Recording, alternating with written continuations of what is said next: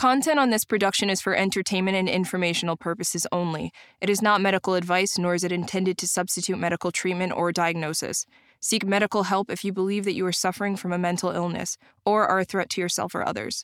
By using any or all of the information provided, you do so at your own risk. Any application of the material is at the listener's discretion and is his or her sole responsibility.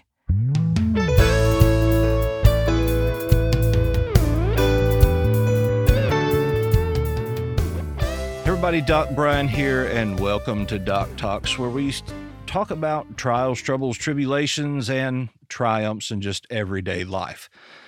Today, I have with me uh, David Landau, but it's Dave, right? Yeah, Dave Okay. Landau for the. St- there was already a David Landau, so for the SAG card, I had to go Dave Landau. Dave. Well, it sounds more personable there, right? It does. I think it's more welcoming, Mhm. a little more laid back. Right. So, uh, you are the number one top comedian here in New- New York City, right? That's correct. Yes, If uh, you read the bio I sent you. Right. Yeah. uh, and I'll expect that twenty dollars when you leave Yes. for for this little plug here. So I've left it on the dresser. okay.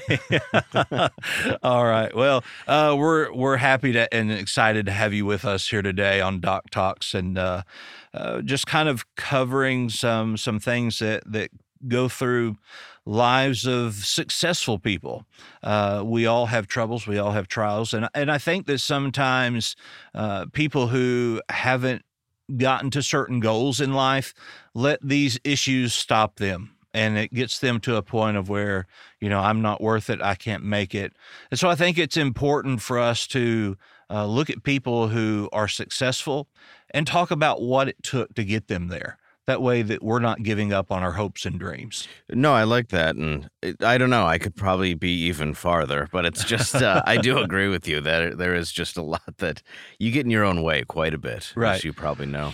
Well, so I'm from Arkansas. So when you pull up the YouTube, you know, and and you can find somebody's name on there, and there's more than one video, then they're famous. So, yes, so that's the way it works. Uh, if you can get high enough on a telephone pole to get internet, you know, so yeah, that's a big uh, deal there. It, it is. It's huge.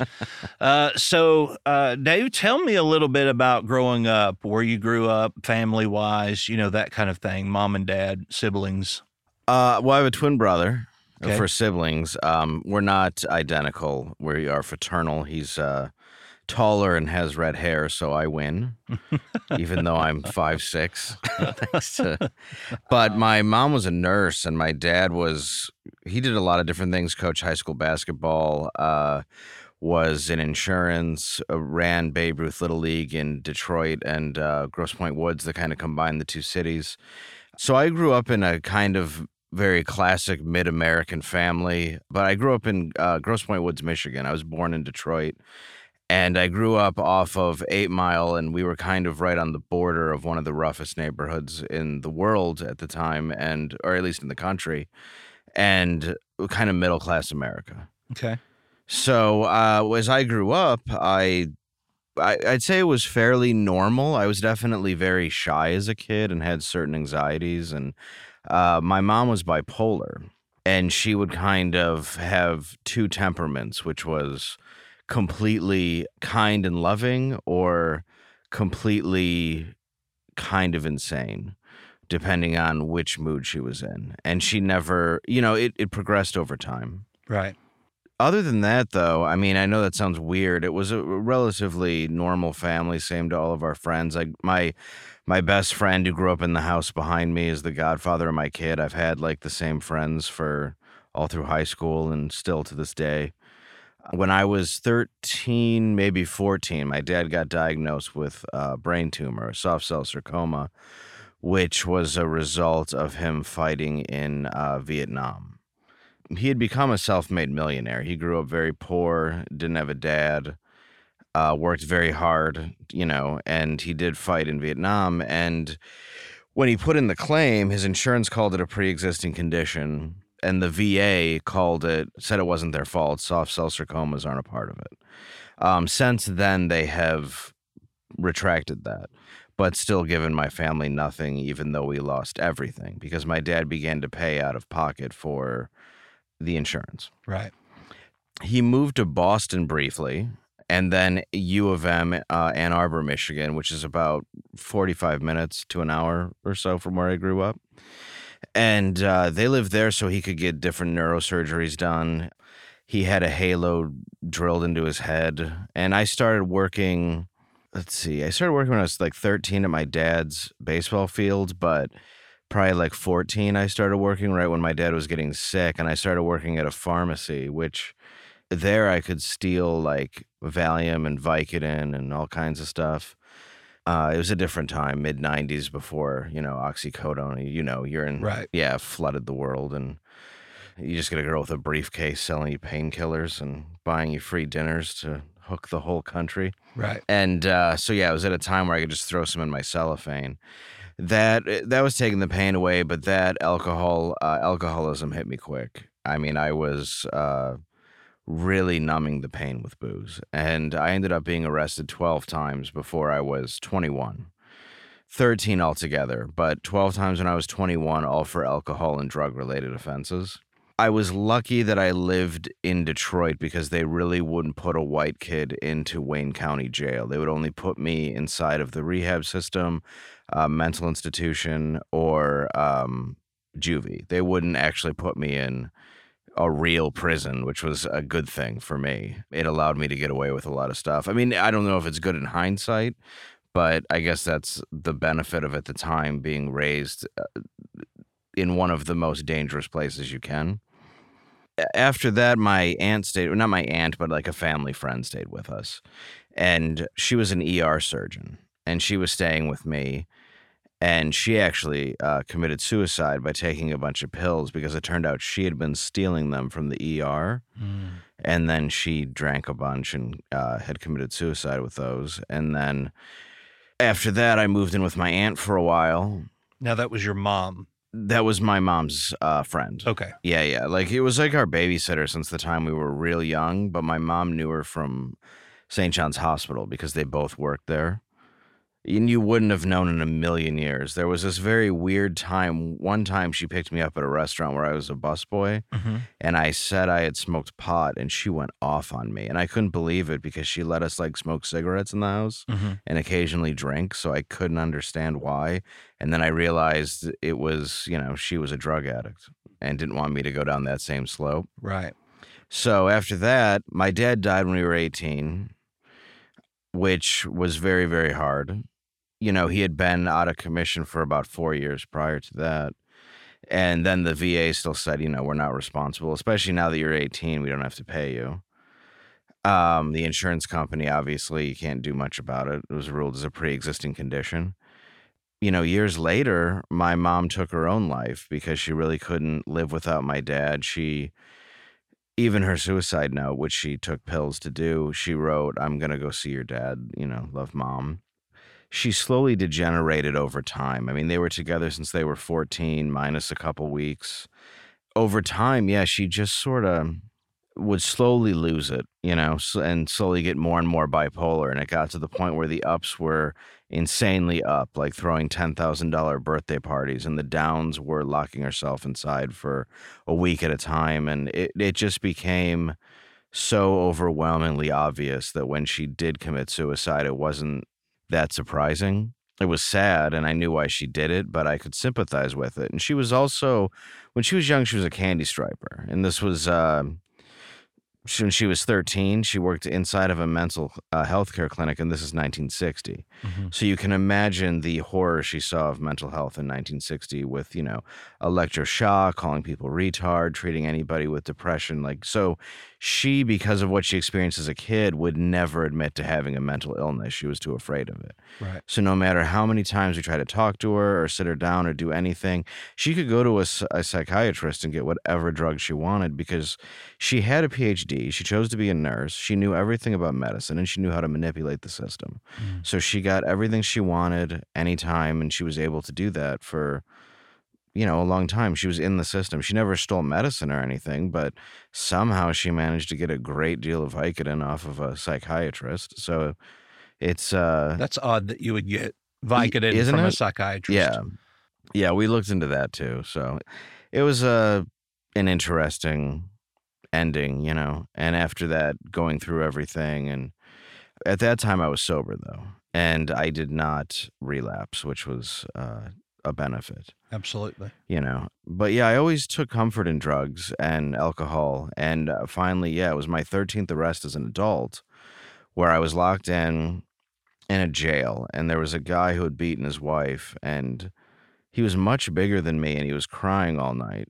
And I just kept telling him to shut the fuck up or Mhm. I beat the shit out of him. Mhm. And I'm very small and drunk, and I could not have. Mhm. But because of it, they ended up putting me in solitary and they took my shoelaces and my belt. And then I looked at my mugshot and, you know, I looked like a like a pudgy Pablo. I looked like a pudgy, uh, not Pablo Escobar, but the other guy who was arrested uh, not too long ago who did the interview with Sean Penn.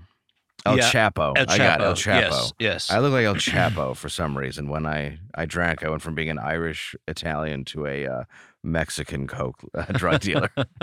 and just looking at me, though, I was a different person. I had like mutated into this this version of myself. And I remember I had a, like a mustache and a like soul patch because I was tired of looking at my face. Uh-huh. Yeah, that was the moment where I sort of had the come to God moment. And I had a lot before, but Mhm. they never stuck right. you know, and I ended up with a breathalyzer in my car, walking around with a tether. And I was married at the time, which was, I I still am, but at the time it was, I didn't realize I wasn't 17. I was now 27. And my alcoholism that I thought I had taken care of had just crept right back into my life.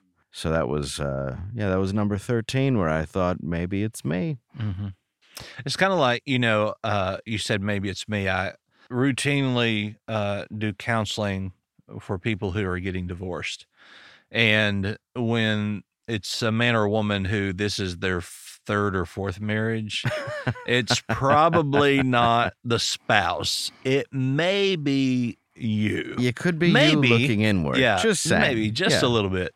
So we've got a we've got a long long run down here, and so I, I want to kind of back up and unpack Yeah, sure. uh, some of this real fast. I realize it's a lot to cram into 10 Uh, minutes of explaining my life. Yeah. Uh, so you you uh, mentioned, of course, that your mom was bipolar, and so she kind of had, for lack of a better word, two personalities. In that she was either kind and loving, or, as you put it, insane. Yes. Uh, in in in the psych world, we don't like to use that word. I'm sure. Uh, it, it, In the comic world, we we, Absolutely. we use whatever. what, whatever word gets the bigger laugh. yes. Yeah. So uh, you you mentioned that it it progressed over time. Now, would you say that it actually progressed over time, or you became more aware of it over time? No, I would say it progressed. I, I definitely was more aware of it over time um, because I, when you're young, you just assume mom's in a bad mood. Mm-hmm. I mean, bad mood, you know? And there was always a certain air in the house where it was very dark and terrifying. You just knew it walking in. Mm-hmm. And when she was in a bad mood, it was not like other parents. It was a different level that I realized by going to friends' houses and everything like, oh, she doesn't act rational. Mm-hmm. But she was was a good person and for the most part she had mostly up days. So it was like once every couple weeks there'd be a day. But then it became as she was older to half and half, you know, and to the point where then that bad mood took completely over and that down mood and that anger and that so i'd say yeah it was a bit a bit of both but i definitely would say that i watched her illness progress over 30 years from the uh, well not 30 she died when i was 33 yeah it was probably over 25 years that i had noticed and i could tell the difference Okay. Did you know or or recognize that your brother or your father could see the same things? Because sometimes it's in a family we kind of pick up on certain things where other people may not have the same perspective as to to what may be going on. Uh, my dad never saw certain sides of her. I think. I mean, it was it's it's hard to explain where she had a comfort around him, and he did, of course, see her bad moods, but we'd leave the house. But he knew she was abused when she was younger and had a certain amount of sympathy and empathy for what she had went through. So I think he had justified it because he was always protecting her her whole life. And then yeah, my brother and I knew we're like, oh, she's such a bitch. You know, like when we were by the time we were old enough to defend ourselves, we sort of rebelled, you know. But yeah, I would say definitely people noticed. And as I've heard over time, a lot of people noticed to Mhm. the point where they'd talk to my dad, and my dad would be like, well, it's my wife, you know, and Right. sort of uh, some level of denial. Right. Especially when he got sick, though, she took care of him and very became very passionate about that. And so they and they were kind of out of the picture for a while, and they didn't want to be, but you know, they had no choice. Right. So uh, once again, there was uh, issues of loving and kindness, and then issues of, uh, once again, with your word, insane. Yes. Can you kind of explain to me in in some kind of either an instance or your definition of what insane looked like? The first time I noticed it, I just asked uh, what we were having for dinner, and I was five, and she said dog shit and was real pissed off. Like that I'd even asked. And I was like, okay, well, that doesn't sound too good. Right. Like, and that was one of the first times I noticed. Uh-huh. But she was more, I mean, physically abusive and verbally abusive. But it, yeah, that was when you would notice, like, oh, she she would have a belt out and you know just beat the shit out of us so it's like that's when you would kind of go okay well she's crossed over into this other zone and you well, i guess you know a lot of my friends this is the 80s a lot of my friends got hit it was either with hands spoons belts whatever i don't think i i think Whatever I, was the closest. whatever was the i remember i was watching full house one time and uh a kid said that his to michelle that his uh dad had hit him or his mom had hit him and then the police came and were like taking him to a better home and i'm just looking at my mom like can you do this like are you is this it was one hit right. Right. and uh yeah it was she would i just grew up as if it was normal you Mhm. know and uh when i met my friend we'll call him t-bone he was like oh no my parents have never hit me and this is i met him when i was like 12 Yeah. and my dad wasn't a much of my dad was not violent but uh my mom was and that was like the first time i realized like oh there's other households where this kind of stuff doesn't occur you know Right. but yeah i grew up with it, it normal Right. So talking about uh, Full House, there, I remember a time growing up where I was, uh, I wouldn't use the word physically abused, but very well strictly disciplined. In- yes And living in the South, we all know what that means. yes Uh, and so I, I made the comment. I said, "Well, if you hit me again, I'm going to call the police." And I remember distinctly at eight or nine years old being hit again and then given the phone and said, "Call them." but when I get out of jail, you're going to have to call them again because I'm going to do it again for you calling them. And I was like, yeah, so maybe we shouldn't call. So, you know, but once again, uh, growing up in a household, even having friends, that wasn't something we talked about. right So we just assumed that that was normal, right uh, for for lack of a better word, normal uh, kind of behavior. And in the '80s, early '90s, it was. We still had corporal punishment in school. Mhm. You know, so so we didn't uh, in in our world growing up. I imagine we're about the same age. Uh, yeah i'm that- 38 so. Okay, yeah, uh, yeah, we're we're this. I'm a little younger than you, probably a couple of months, but yeah but I'll say I'm I'm younger than you are. yeah Uh, but but that was kind of well, it was the social norm. Mhm. That that was how you were disciplined.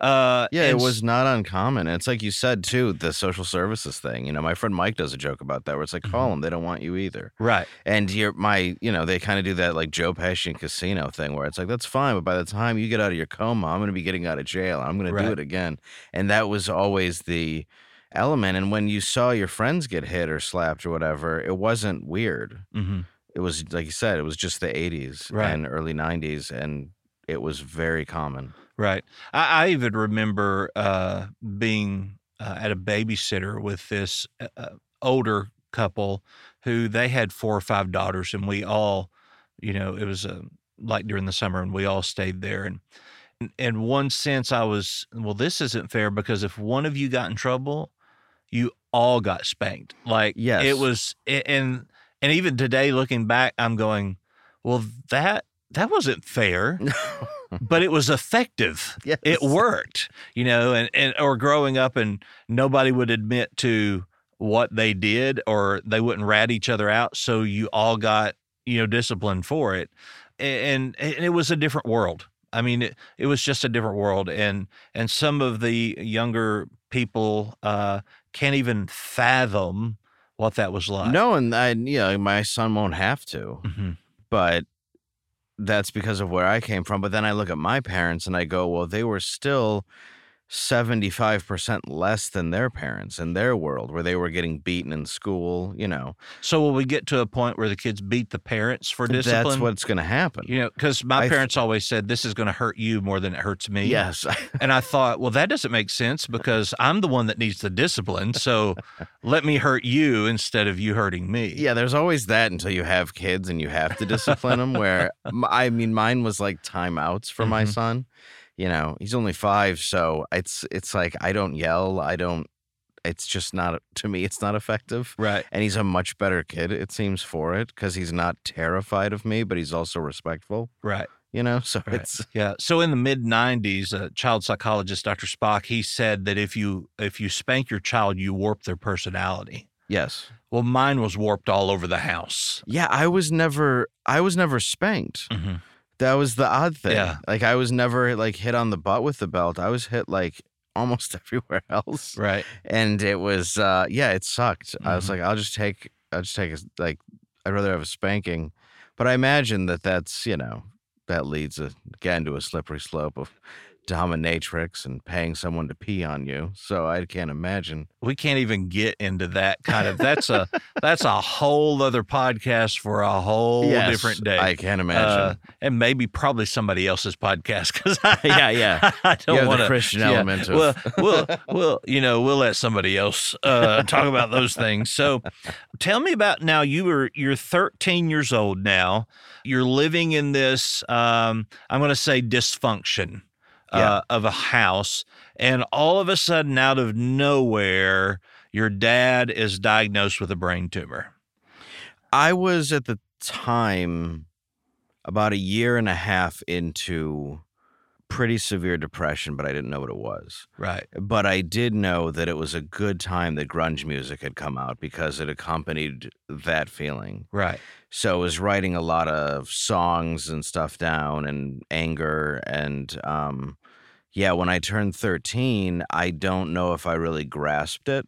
I just knew my parents weren't around. And I was like a weird 13, 12 year old. I mean, I was into like David Lynch and punk and like grunge. And I, uh, That's weird. yeah, I was into like Tarantino, the independent film scene. Um, Clerks had just come out when I was 13, so I was buying cameras or like looking them. You know, I was very much into like the art community and uh, very much using this depression as a shield. I felt good in it.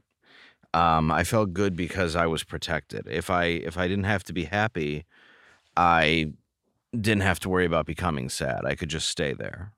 I still fight with that.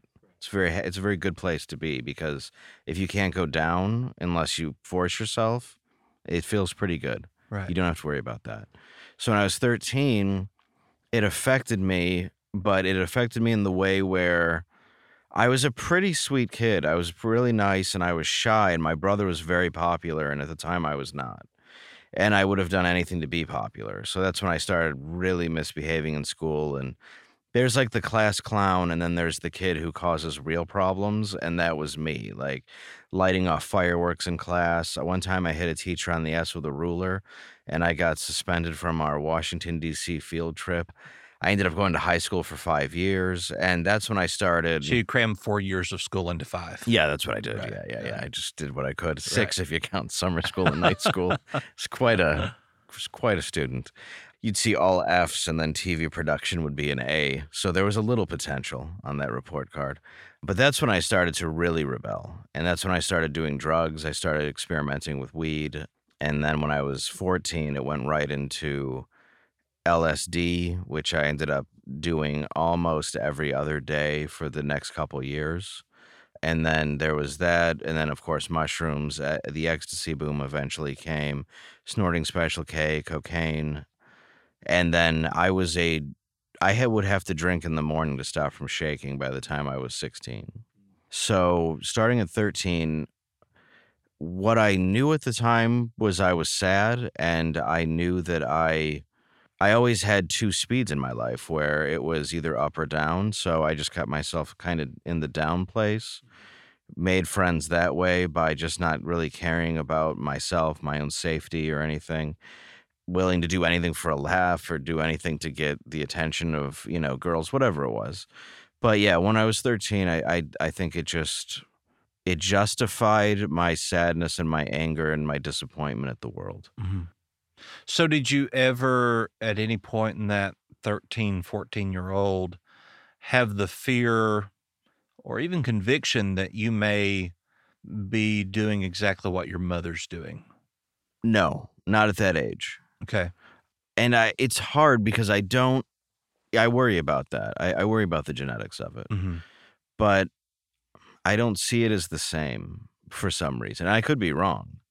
But no, I I didn't connect it then. I've connected it a bit now. Okay. But at the time it was just coping.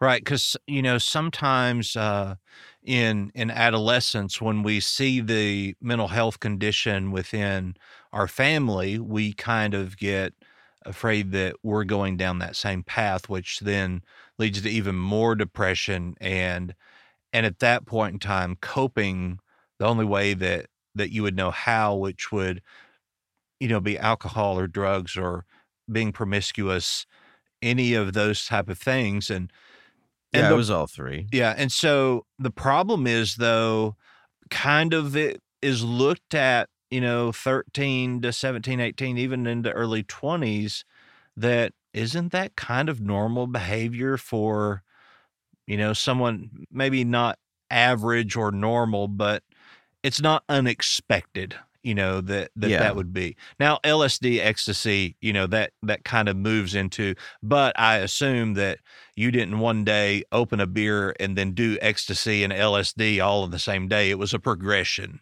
No, it was a progression. I mean, I, I jumped pretty much off the high dive into drugs. There's no mm-hmm. doubt about it. But it wasn't that I wasn't, it wasn't an antisocial behavior. It was very social. Right. And at the time, mind you, this is before smartphones. This is before all that stuff. We didn't have that technology. We had pagers, and it was everything we did was as a group. If I'm snorting Valium, as weird as that sounds, I'm with three people. Right. And for our listeners, I would not recommend snorting Valium. No, it's really not Yeah. the best way to do Yeah, it. It makes your nose burn a little bit. It does. It makes you a little tired. Yeah. It And really and leaves a funny taste in your mouth it too. does. Yeah, you get the throat driplets Yeah. uh, in the back, and it's just uh, Maybe like Pixy Stix. You could snort those. you could do those. Yeah. I I still do. Yeah. It gives me the sugar I need in the right. morning, and it gives me the. It's sort of like uh, cocaine O'Doul's. Right. Gives you a little kick. Right. I heard a very bad comedian one time say, I tried snorting Coke, but the ice kept getting in the way. Oh God. well, good for him. What was So- your diagnosis there? Didn't get beat enough. yes, yes. Uh, no, actually, it was one of those things where uh, Mama told him he was funny, and so he, you know, was was the mother comedian. You oh, know, welcome to the New York comedy scene.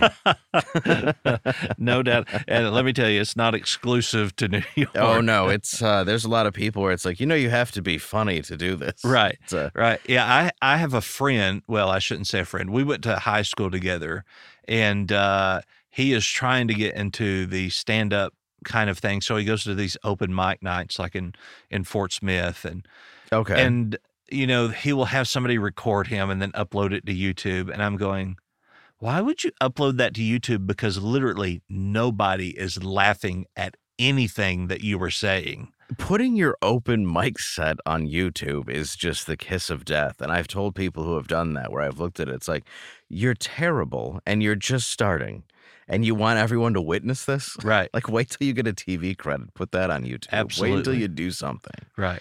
The best case scenario is a radio show finds that and plays it and rips you apart. Like Right. there's no benefit. And then you're hired because people think you're funny, but not in the way you want to be funny. No, you're just terrible. right.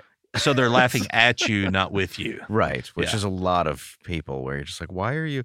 There's also the, you know, the guy who is completely right about everything or whatever and wants to push his ideology on the entire audience so he doesn't say anything funny. Right. He just lectures, and it's like, as a comedian, you should not have that point of view. Like, you should have a terrible point of view and then vo- make that vulnerable and share that with the audience. Absolutely. You're you're a flawed person. You're Right. not somebody that should be celebrated, or no one should listen to my advice from the stage because none of it is real. Right. It's all an exaggerated version of what you could really do within real life.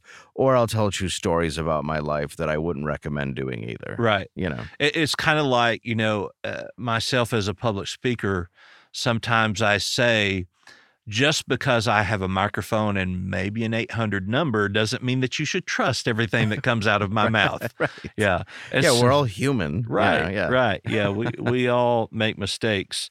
Uh, never wrong, but we make mistakes. No, I yeah yeah. Yeah. I, I, well, I learn from my mistakes, hence I'm never wrong. Right, right. so, so moving into uh, this family friend that that committed suicide, have you ever? And I'm and I'm not uh, implying that this is what happened, but have you ever thought about that it was easier for your mother to commit suicide, knowing that she had a close personal connection that had had done that? Um, yes, the fact that she had done the exact same thing, uh, I think that she had thought about it for a long time. And uh, yeah, I thought it was for the best. I mean, that's so hard to say now, but once you go through it, she wouldn't get the help that she needed, and her life was just pain. And she was like, there was, she was a good person. So you knew the part of her that was good. And eventually I learned the part of her that was abused. And I took even shit into adulthood. But it's it's so hard to put into so many words. But yeah, after a while, you look at you just look at her and go, "Well, I guess this was for the best," which is a very difficult rationale. But I still see it that way. Right. Well, it, it's in a lot of ways, you know, being arrested, we don't always see it to be, well, we don't see it to be convenient unless, you know, I know that in when it gets really hot outside or really cold, that homeless people will do things to get arrested so they have a place to stay yeah, for the get night. some food. Uh, Yeah, you know, three hots and a cot. exactly. And uh, but when we have these inconveniences of life, uh, sometimes if we can say, well, you know, this this may really be for the best, it gives us this sense of security and hope that maybe this is what it's going to take for things to get better. Absolutely. Yeah, with and even with my like my arrests personally, it didn't it took till I was 27. The first 12 didn't mean anything. In fact, I was hanging out in the ghetto so much that I almost used it as street cred more than anything else because I was going to drug houses and raves in the hood and all kinds of stuff and you know crashing cars. So it didn't it didn't really affect me uh, in the way that it should have. It just sort of it gave me more reason to be hopeless and that could allow me to keep drinking. I needed the excuse. I needed the reasons to keep hurting myself. And that's it was a benefit for me at the time. So your dad died when you were 18. Yes, davelandau.com for all your comedy needs. Uh, yeah, he died when I was 18. Uh, uh, yeah, after fighting it for four ish years. Yeah. So how do you how do you think that affected you? You know, because a lot of times when we see family members suffer, it's easier to let them go, and we don't feel while we feel loss. It's it's more comfort in knowing that they're not in pain anymore and that they're they're not suffering. Uh, how did that kind of work in in what you were dealing with there? I did have the wherewithal to realize that Okay, this is probably better than him being in pain because I remember the first time I saw the halo drilled into his head. I was tripping on acid, and I walked in, and my dad's just sitting there with a halo nailed into his head, and that is uh, that is terrifying. But when you're on three hits of acid, it is it is extra. And my dad knew too because he was in Vietnam. He knew what it looked like if somebody was on hallucinogens, Mhm. and uh, I watched him suffer, but at the same time, he was very tough, and he never let it affect him. He was like Dangerfield. He's always making jokes. Like he never, I never connected how bad it was because they wouldn't let me see how bad it had got.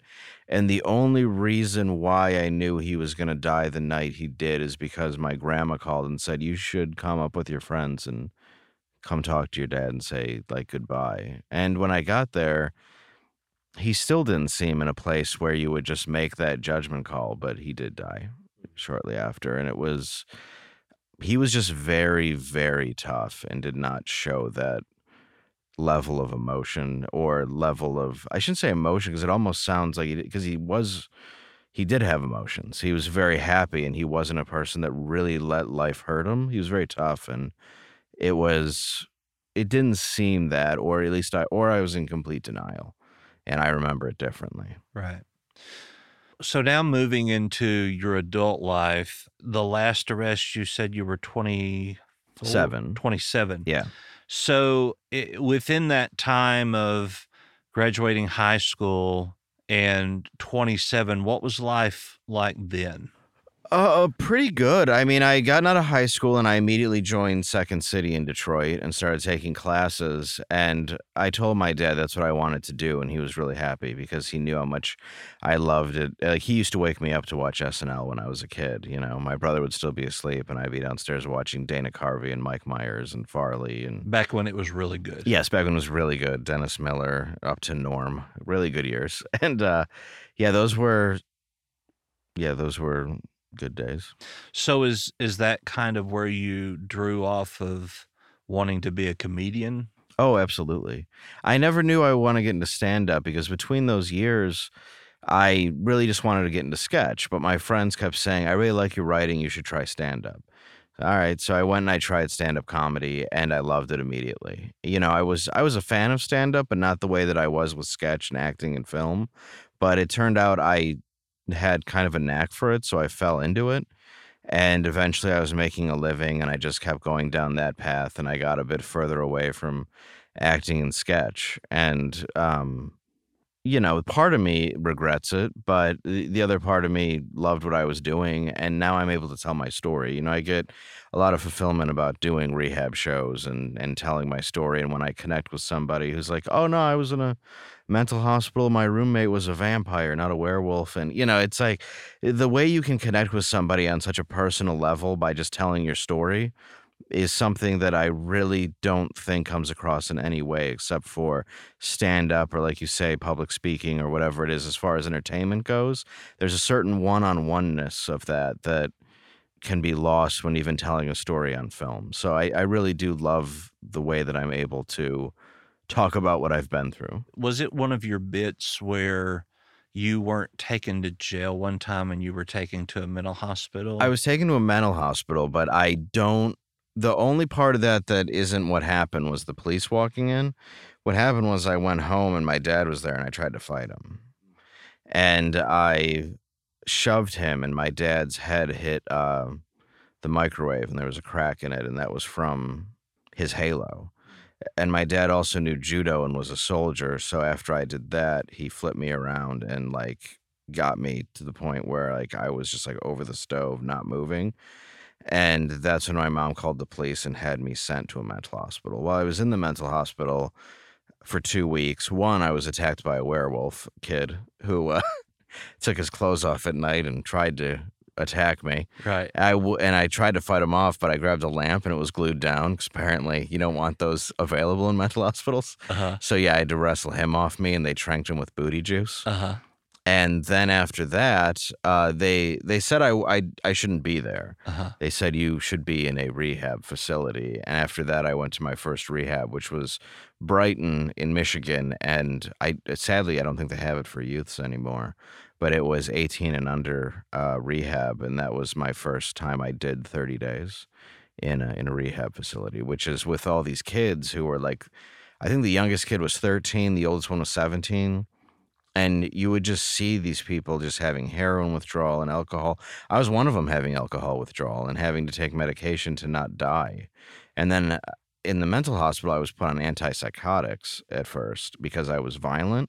So I was just sort of, I was the most even I'd ever been. I didn't have thoughts, good or bad. I was just a zombie, just vacant. And, uh, they took me off that, thank God. And I was like, oh, right, feelings again. But I didn't like those either. Right. So, And you know, a, lot of people say, I, I don't want to go to a mental hospital or I don't want to go to a psychiatrist because they're just going to put me on medicine that make me feel like a zombie, yes. which has to happen for you to suppress that emotion so that we can work on those emotions Right. and you know that that's kind of what happens that's that's the whole purpose Right. of, of doing that.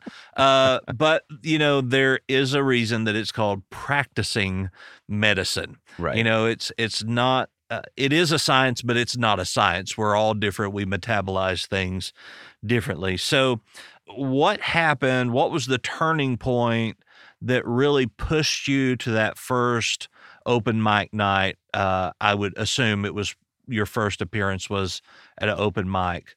Oh, uh, well, it was being at Second City, and I was reading a sketch I had written, and it was um, just after 9 11, and it was like a country song about how, because you know how like all those country singers would be like, this song's about 9 11, me profiting off 9 11. You know, it's just, and uh, I, I really like outlaw country and stuff, even though I'm from the north, from Detroit. But I lo- and I currently I love like Jason Isbell, Sturgill Simpson, like just great artists, you know but at the time I was I really hated pop country. I still do. So it was based off of that, and my friend just was because it's really not country music. no, it's garbage.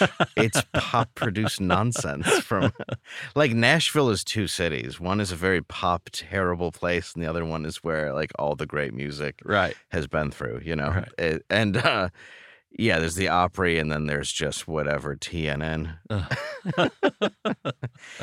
and uh, at the time, um, all my we were writing these sketches, and we brought the sketches to a show called uh, the DeVito Code, I think, and then we did another one called Meet in the Middle, M E A T, which I wrote, and it was a that was just a pun for anal sex, but I- I did it because it was the gays and the straights couldn't uh, live together, so they made their own towns.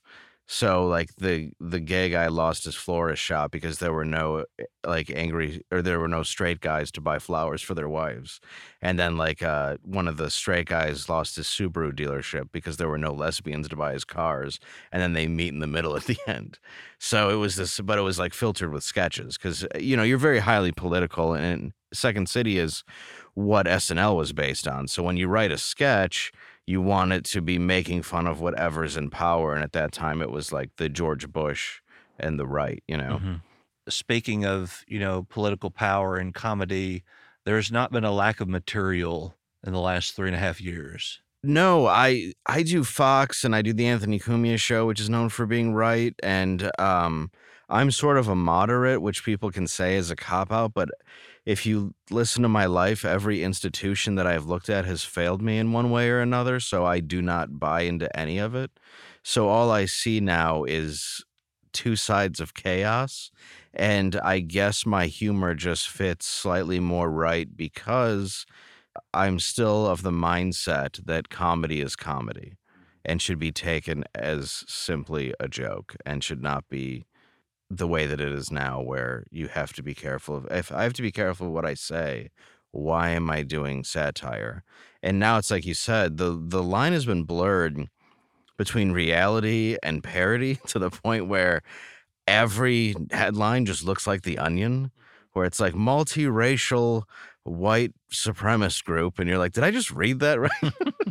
Like it just looks like a national lampoon uh, thing from the 70s it's just absurd. I just can't imagine the narcissism level to want to be the leader of the free world but now to watch it to see how far it can go you're like all right well and i don't again if anybody's listening again i don't dislike certain things and I and I I like both sides and I dislike both sides. I think that's the problem is we find no middle ground Absolutely. and we can't settle anything and that's the biggest problem in our country is we're all fighting for a team and that's just so stupid to me. Mhm. But I think at the end of the day, we're all fighting for the same thing. We just have different ideas of how to accomplish it. You're 100% right. That's how I see it. I think people do want life, liberty, and the pursuit of happiness. They just don't understand eh, because of the way our world is technology wise. I think that we just don't understand what it's like to not have this constant judgment and the idea of millions of people. Like you said, your friend putting it on YouTube. It's like, can you comprehend it? Millions of people being able to see this?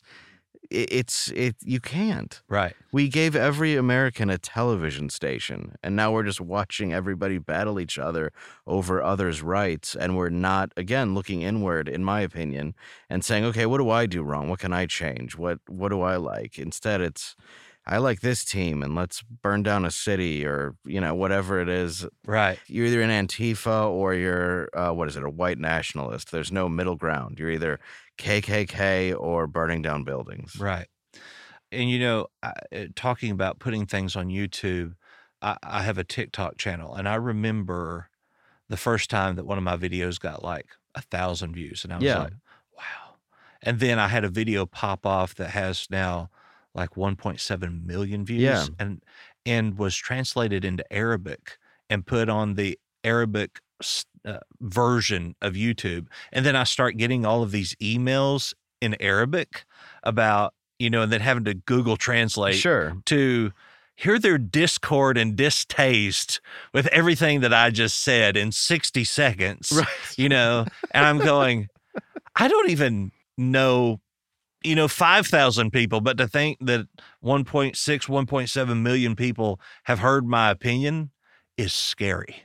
That's how I said because I have one. I think I have one point close to one point seven on my werewolf story on this is not Mhm. happening, Right. uh, which Comedy Central put on there, Uh-huh. and yeah, that's But- one point But half of those is from me because I Well, fell true. asleep Yeah, when and, and at least just- a third's from me, Right. refreshing. And, uh, yeah, it, but I look at that, it's like that many people have seen it, and then people will show up to my show, and I think like, oh, you must know my radio show, but they don't. They're like, no, I saw your This Is Not Happening, and I was in a mental whatever connection. But yeah, I look at that, and and then you can read through, and I I stopped reading comments a while ago. The only time I see it every now and then is well daily when somebody tweets me hate, but usually I just mute them, and then it's just fun because whatever I've learned over time, whatever it is, they're just projecting it onto you. Because it's almost you read it and you're like, this seems very specific for me. You know, like you closet homosexual whose dad was a nom and who, you know, and you look at it, it's like this sounds like you. Like I don't Mhm. know, maybe we related, but they the amount of just gay verbiage and racist shit that can get thrown at you in a day is pretty astonishing. absolutely. But I, I look at that too on my video where my favorite is like lies, and it's like what? Why? Just because it's not an interesting story uh, to you, or, or I think it's an interesting story. The the crowd does, but just because it's not something that you think is possible, it took me a long time before I could walk on stage and do that. I mean, I was very much into one-liners and stuff, and once I, my friends were like, "You have to get more of your story out there."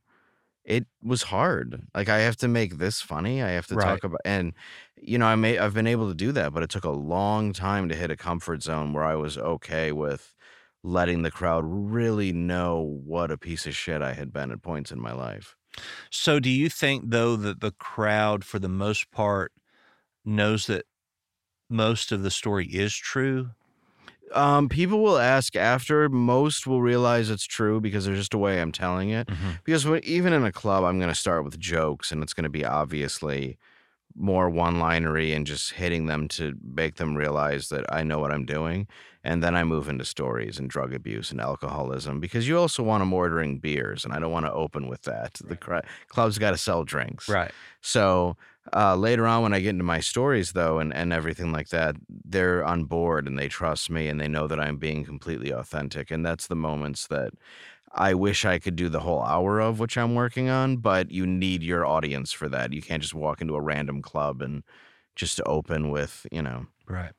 So tell me now in your adult career, that sounded bad, didn't it? In your adult career, Yes. that that uh my child. uh, alludes to yeah. a different kind of Yeah. career. Yes. Uh, but but now as an adult uh, in your career, what would you say that your highest point has been?